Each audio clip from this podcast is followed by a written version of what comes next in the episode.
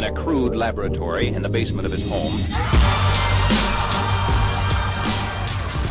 Hey everyone, it's John Mayetta. Welcome to the CEO Rater podcast. Thanks for tuning in.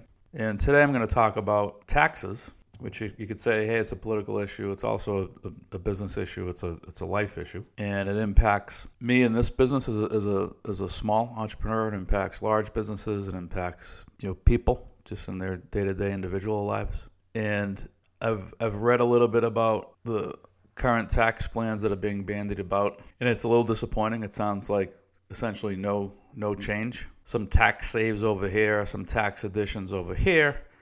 Net net, eh, not, nothing's really changed. And I feel that at the not so much the, the local level, but at the state level and for sure at the federal level, the government, re- regardless of administration, whether it's GOP or Democrat, takes too much from people and companies of all sizes, and as a result, makes it difficult for us to grow. And the way to get the country to, to grow and for businesses to grow so we can drive revenue, hire employees, and do the things that are really important, particularly putting people to work, is to let us let the entrepreneur compete. Because entrepreneurs, by definition, are, are risk takers. And with all of the various state and federal rules and regulations and taxes, and some of which are necessary. I'm not saying rip, rip rip and replace or just rip all regulations away and eliminate all taxes. I'm not saying that. I'm just saying the way the current regulation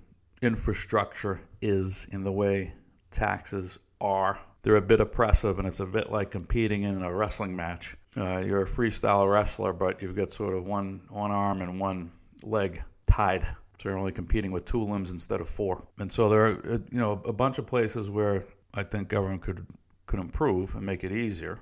One would be let's just talk about two so we don't make this a three hour rant. But one would be eliminate baseline budgeting. That was a, a, policy put in place during the Nixon administration whereby I forget the exact number, but it's every every year, regardless of what the politicians decide about the budget, whether there is a budget or not, there's what's called baseline budgeting and I think the number is, is 3%, where the, the federal government's budget, what they have available to spend, automatically increases by 3%, regardless of what's going on in the country.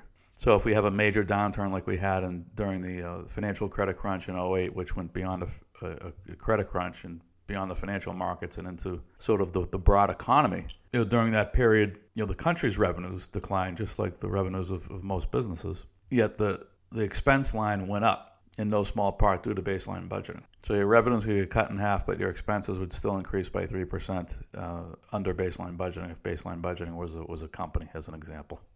But it's not a company, it's a country. So that's one I would love to see us do away with. The other is the income tax, payroll taxes. I'd settle for a, flat tax, but what I'd really like to see would be just eliminate the income tax altogether and tax businesses and people a percentage of all spend on final goods and services. You buy a car, you get taxed on it as an individual. I'm talking about. In the case of a company, let's say you buy a fleet of cars. Let's say you have 5,000 employees. You want to buy 20 cars for people to use across the globe so that you know employees fly in, fly out, that they have use of a car while they may be on the ground in a particular country for a week. Let's say you know if the company were to write a check for a dozen cars, it pays a, a sales tax on those dozen cars. Buy a house, pay a tax. Buy food at the grocery store, pay a tax. Buy new carpeting for the office, pay a tax. So, no income tax, mind you, for companies or people, but both companies and people would be taxed on discretionary spend on all goods and services. And I could promise you, the way we spend money in this country, that would drive more revenue into the tax base for the federal government than does the current income tax infrastructure. So, if we make those changes to how we think about taxes in the United States of America. If I had to pick pick one, baseline budgeting versus taxes, I'd pick the tax issue because I think that would go more directly to the issue of unleashing the power of the entrepreneur. Because remember, it's entrepreneurs that it's small business that, that drives GDP. There are 20 some 20 some odd billion small businesses in the country, and it's those small businesses that are the growth engine of GDP, of jobs. We're the real job creators. See you all next time.